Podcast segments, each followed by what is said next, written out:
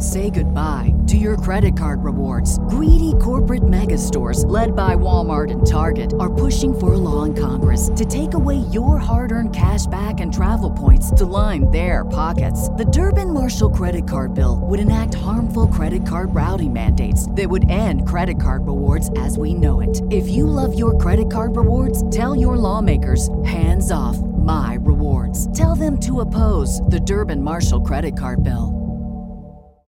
A factual data creation facility production.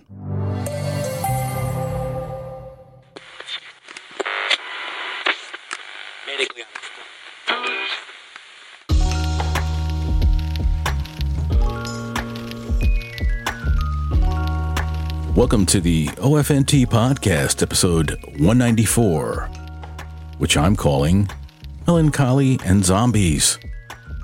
Yes, I'm describing the way I'm feeling presently. I think this feeling was brought on by a combination of the holiday season and nearing the one-year anniversary of my retirement from working life. I've been thinking about the people who have recently passed on and the people I will most likely never see again. Don't worry, this will pass. Well, at least I hope it will pass. As for the zombie part of the title, the rant will make that apparent. Okay, full steam ahead, as the cool kids say. No.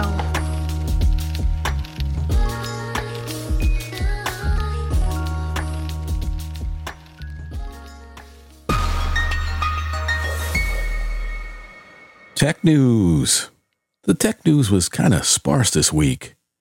Now, there's always tech news, but I don't find most of it interesting, at least to me. I'll get the Apple stuff over with first. Police warn parents about the danger of Apple's new feature is the headline from an article on the Daily Mail's website. The gist of this story is that multiple police departments located within the United States warn that strangers can steal your information with the NameDrop feature, which was just added as part of Apple's iOS 17 update. Experts claim the warnings about the NameDrop feature are unfounded. Yes. Well, you know, it was a very slow tech news week when a story such as this gets headlines on multiple news websites.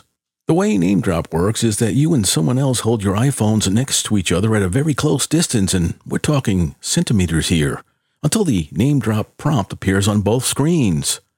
When said prompt appears, the users can choose to share personal information, in this case, contact information, with or without one of you, or both of you, as a matter of fact, receiving this information. Police are concerned that the ease of transferring data could, let me emphasize, could be disastrous for children. They always use children as an example when sounding some alarm, don't they? Claiming that these poor, evidently ignorant youngsters could be coerced into sharing all their details. I would think you have a better chance of having your entire phone stolen than have this scenario occur. But hey, what do I know? These police departments suggest turning off the NameDrop feature to prevent this from happening. Well, how about keeping your children off social media instead? Those types of platforms vacuum up much more than contact information about you and everyone that uses them. Plus, staying off social media will probably prevent mental health issues down the road and may have the side effect of letting young people develop a condition referred to as critical thinking, which is known to fend off the mis- and disinformation the powers that be seem so concerned about lately. Apple hasn't commented on any inquiries regarding this so-called issue, and I don't think they'll waste their time doing so. Kids today are much more tech-savvy than old farts such as myself, so I consider this latest warning as just more of the if it bleeds, it leads method of the modern bought and paid for mainstream media. Reuters has the headline, Apple to end credit card partnership with Goldman Sachs.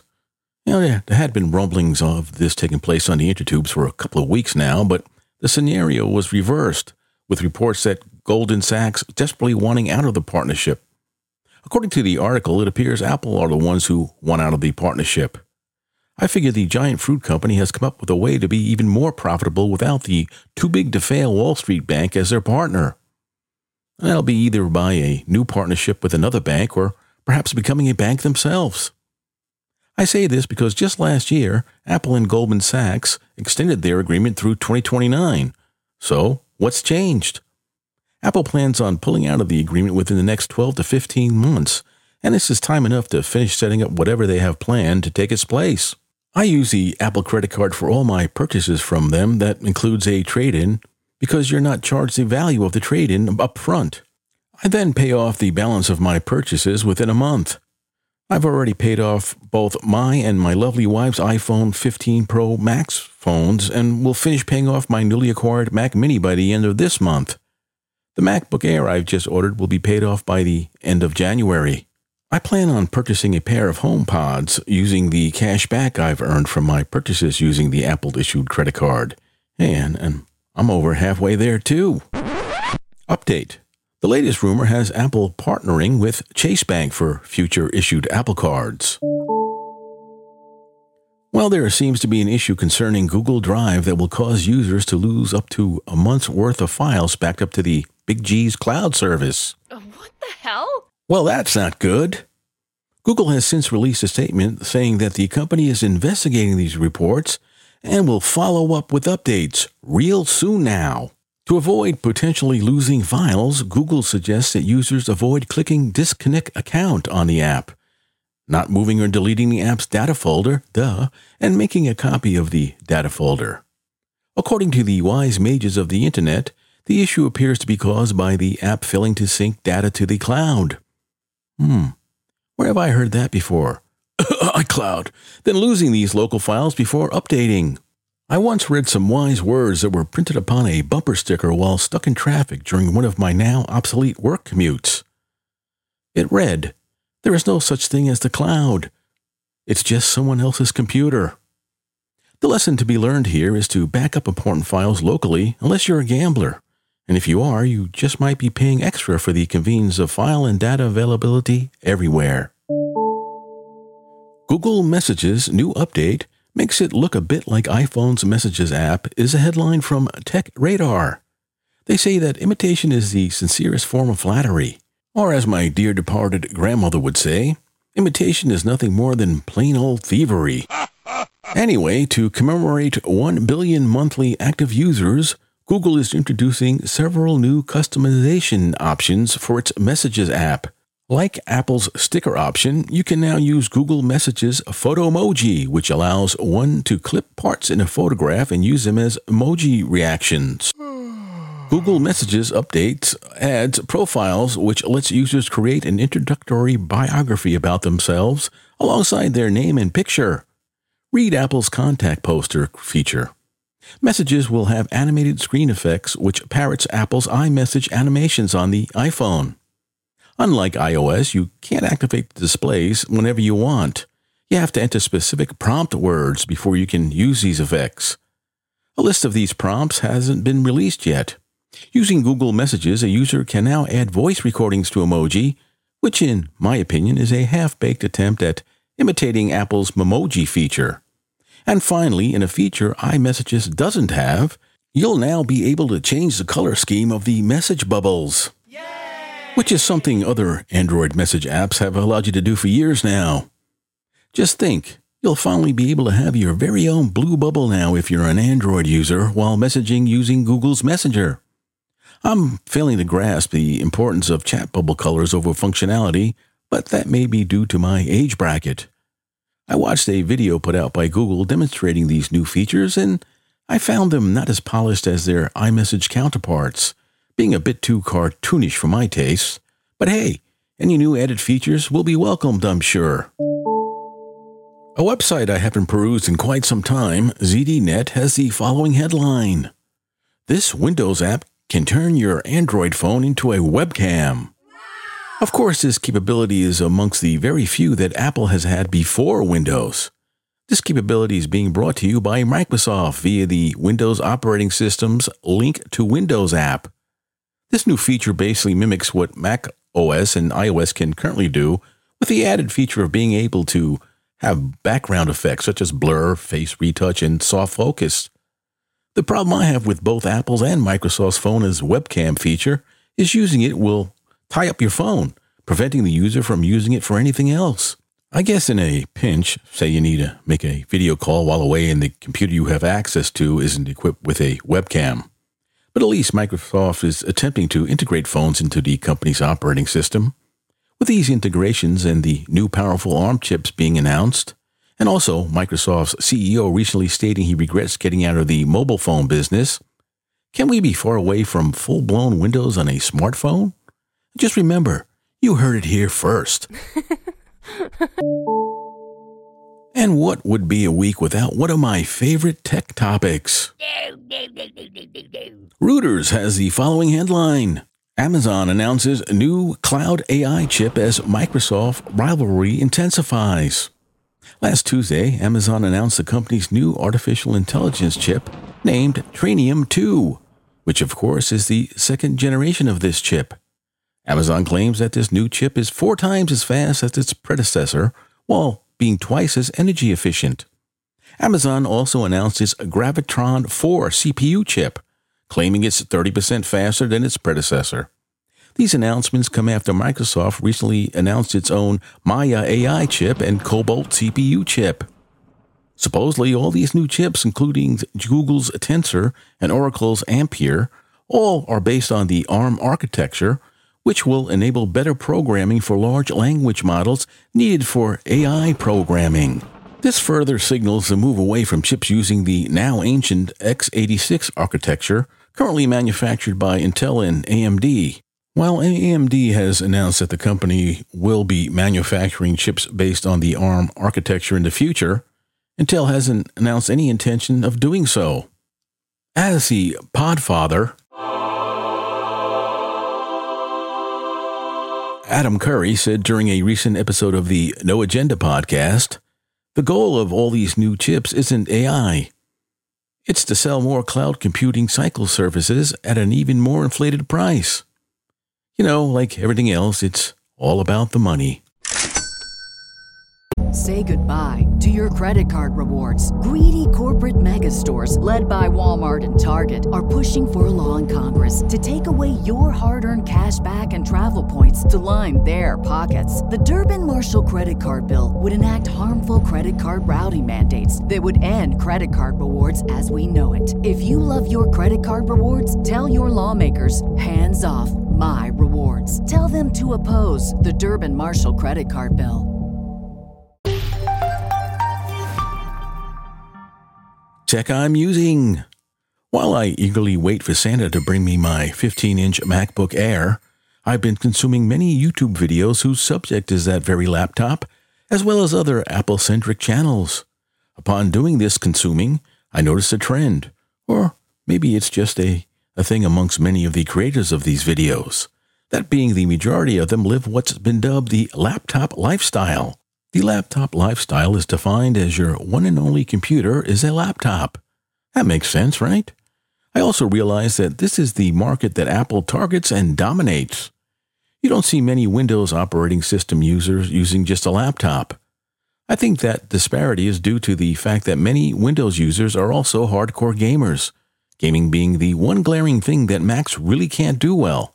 Anyway, this laptop lifestyle entails purchasing the most beefed-up MacBook you can afford, which is usually the latest and greatest MacBook Pro, a dock for your expensive beast, and a computer display. Again, the best display that you can afford. The wealthiest of the bunch mate their laptops to Apple's own $1,600 27-inch studio display. The less fortunate use a much more reasonably priced display, either a BenQ, LG, or Samsung model, varying between 24 to 32 inches in screen size. To complete the setup, some stick with the Apple Magic Mouse and Magic Keyboard, while others have third-party options, usually opting for mechanical keyboards and mice with better features. Something I did and am still doing with my Mac Mini setup. Of all the laptop lifestyle creators I've watched, only one used a modestly enhanced 15-inch MacBook Air. And by moderate, I mean 16 gigs of RAM and 512 gigs of storage. This creator was a student, and as most know, students are usually on a strict budget. Seeing the laptop lifestyle in action made me second-guess my recent choices. Should I have went with the laptop lifestyle route and trimmed down to just one computer? I mean, I already have an 11-inch iPad Pro, which could easily serve as a replacement for a laptop, well, mobility-wise at least. I figured this laptop lifestyle makes sense, all your files on that one machine that you can take with you while out and about, and then plug it into your monitor upon arriving home. Perhaps my age had something to do with the separate desktop-laptop mentality. Back when I was young, having the two separate entities was the way it was done. Besides laptops being considered a luxury back then, the available laptops of that time just didn't have the power or performance of a desktop machine. They also didn't have displays which were as large or as high resolution as the desktop. And don't even talk about storage capacities. Above all else, those ancient laptops were very fragile and you had to treat them with kid gloves, unlike their modern contemporaries. And of course, with modern laptops, you can have all the specs that you can get on a desktop machine. Well, still not the display sizes that are available on a desktop computer. After contemplating this, I came to the conclusion that for my use cases, I had in fact made the right choices. I mean, I'm older, retired, hence not as mobile as I once was. Even while I was working, my place of employment provided me with a desktop computer, so there was no need to be lugging a laptop to and from work. And I was never one of those who would go to a Starbucks or a Panera just to sit and use the free Wi-Fi to get anything done on my computing device. I then ran the financials on being in that laptop lifestyle. If, like me, you'd figure that it would be more cost-effective. Wrong. No, the basic high-powered MacBook for my needs, along with the accompanying peripherals, would have cost me slightly more than my two-computer setup. What? Like the laptops of yore, you pay a premium for computing mobility. For around the same price as a single laptop computer setup, I have will have a desktop and laptop computer. My heavy computer tasks will be performed on my desktop, while lighter tasks will be accomplished on my laptop, whether mobile or stationary. Besides, if one machine fails, I can use the other until the other one is repaired or replaced. Yes, I could have just put my money into a really pumped-up desktop like a Mac Studio with studio monitor and relied on the iPad Pro for my mobile needs, but the iPad isn't nearly as powerful as a desktop or a laptop, regardless of spec and price. Well, I have no new tech to tell you about really this week. I still haven't gotten around to installing those new Blink outdoor cameras I purchased some weeks past. What? I'll eventually get around to the task. When? Well, with the weather turning dreary and cold, I have no idea. We did purchase a new mattress for our bed, though. Yeah, I know this really isn't tech, but the new mattress is one of those memory foam spring hybrid types. Years ago, we replaced our standard mattress with a memory foam type, sans springs, back when memory foam was a new thing. It was horrible, to say the least. I felt like someone had given me a beatdown when I woke up in the morning. Shortly after, we bought a hybrid mattress from an outlet that, while better, still made us sore by the time we woke up in the morning, just less so. We bought this one after finding out that regular old-style mattresses were selling for over $1,000, and that was for the cheapest models, and that was up from around the $400 we had paid for the regular mattress we had purchased previously. This new mattress was cheaper than even those old regular mattresses. Like the first non-hybrid mattress we had, this one was delivered in a small box. The mattress inflates itself when the pressure is relieved upon unwrapping. So far, this new one is much more comfortable than the one it replaced, and I'm not sore when waking up. At the price we paid, I'd say it was a great deal. As far as longevity goes, well, time will tell. Entertainment news.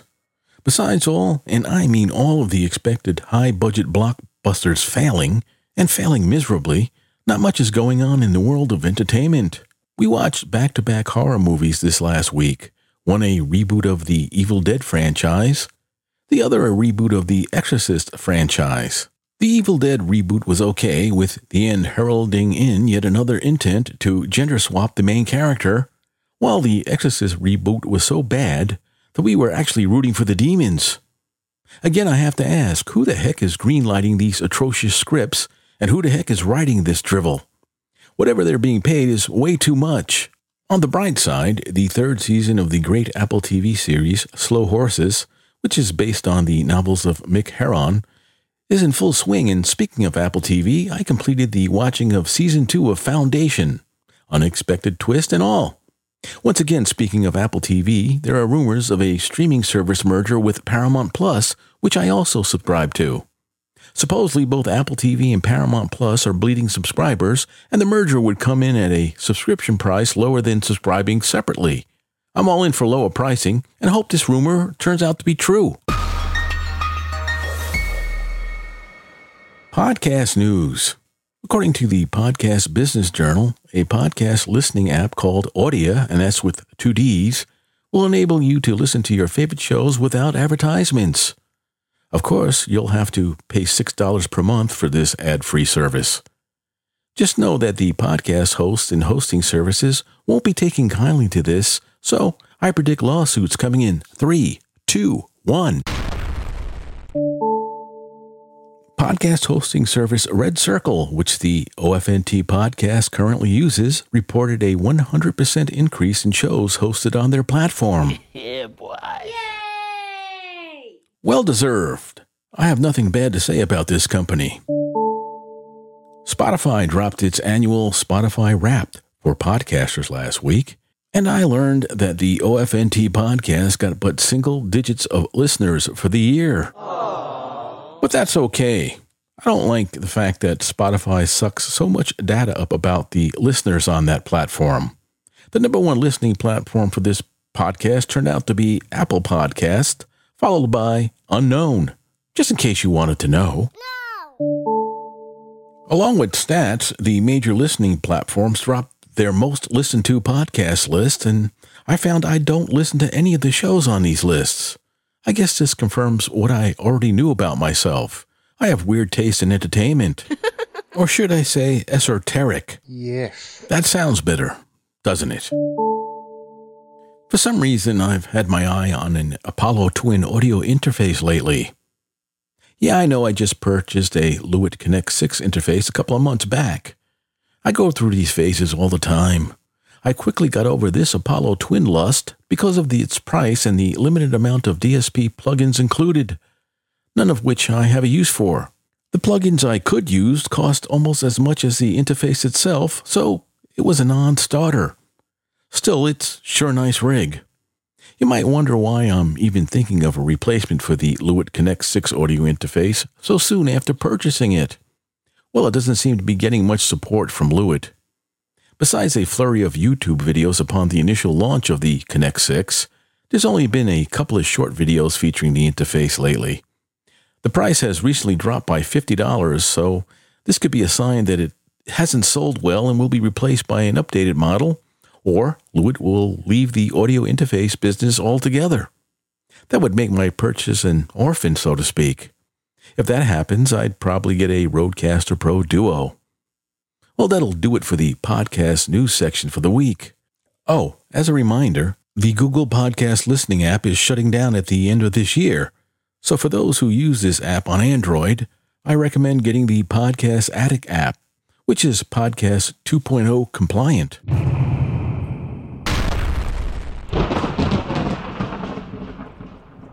Time for a rant. Smartphones. These technological wonders have made life so much easier, haven't they? Along with that convenience, though, something else has arisen, and that would be addiction. It's not the hardware itself that causes this. It's the applications that reside on the phone, specifically social media platforms. We already know that Facebook and others employ an algorithm to increase engagement with their software, which has resulted in the proliferation of zombie-like people walking around with their attention glued to their phone screens, many with wireless earbuds attached to their heads. These modern zombies have no awareness of their surroundings. Instead, they are glued to the phone displays, awaiting the next like or such. Not only are these zombies walking around our streets, no, they're also driving around these same streets, creating havoc that only now is being realized and recorded. You can tell these driving zombies easily enough. At every stop sign or traffic light, they can't resist picking up their phones to check for updates, causing non-zombies behind them to beep their car horns to remind the zombies to move along. You also see an increasing amount of zombies working in service jobs, fast food restaurants, coffee shops, and other retail venues. They ignore customers in order to get their social media fix in. This new form of zombieism has also spread to homes, where many people spend their lives within the digital world, where their only friends and social interactions exist. Once this particular form of zombie does make it out to what they call real life, they cannot function normally, unable to have a conversation, and more distressingly, unable to control their emotions. These often violent outbursts are the same to them as typing in all capital letters while posting on the social media platform of their choice. And they don't understand when they suffer real-life consequences for their real-life actions. And why would they understand? These social media outbursts go unpunished or, worse for them, unnoticed in their digital world. I fear for the new generations and their digital world that's been created for them by those who only value money.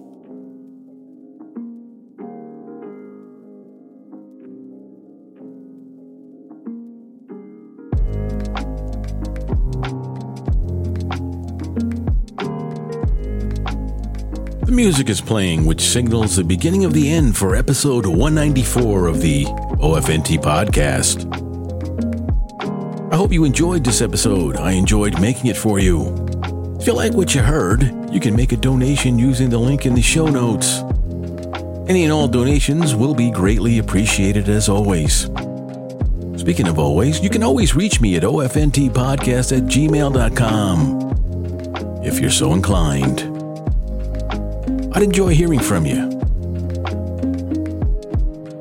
Remember, don't listen to what they say. Watch what they do. Hey, the show's over now, so get off my lawn. Stay skeptical. I'm out. See ya.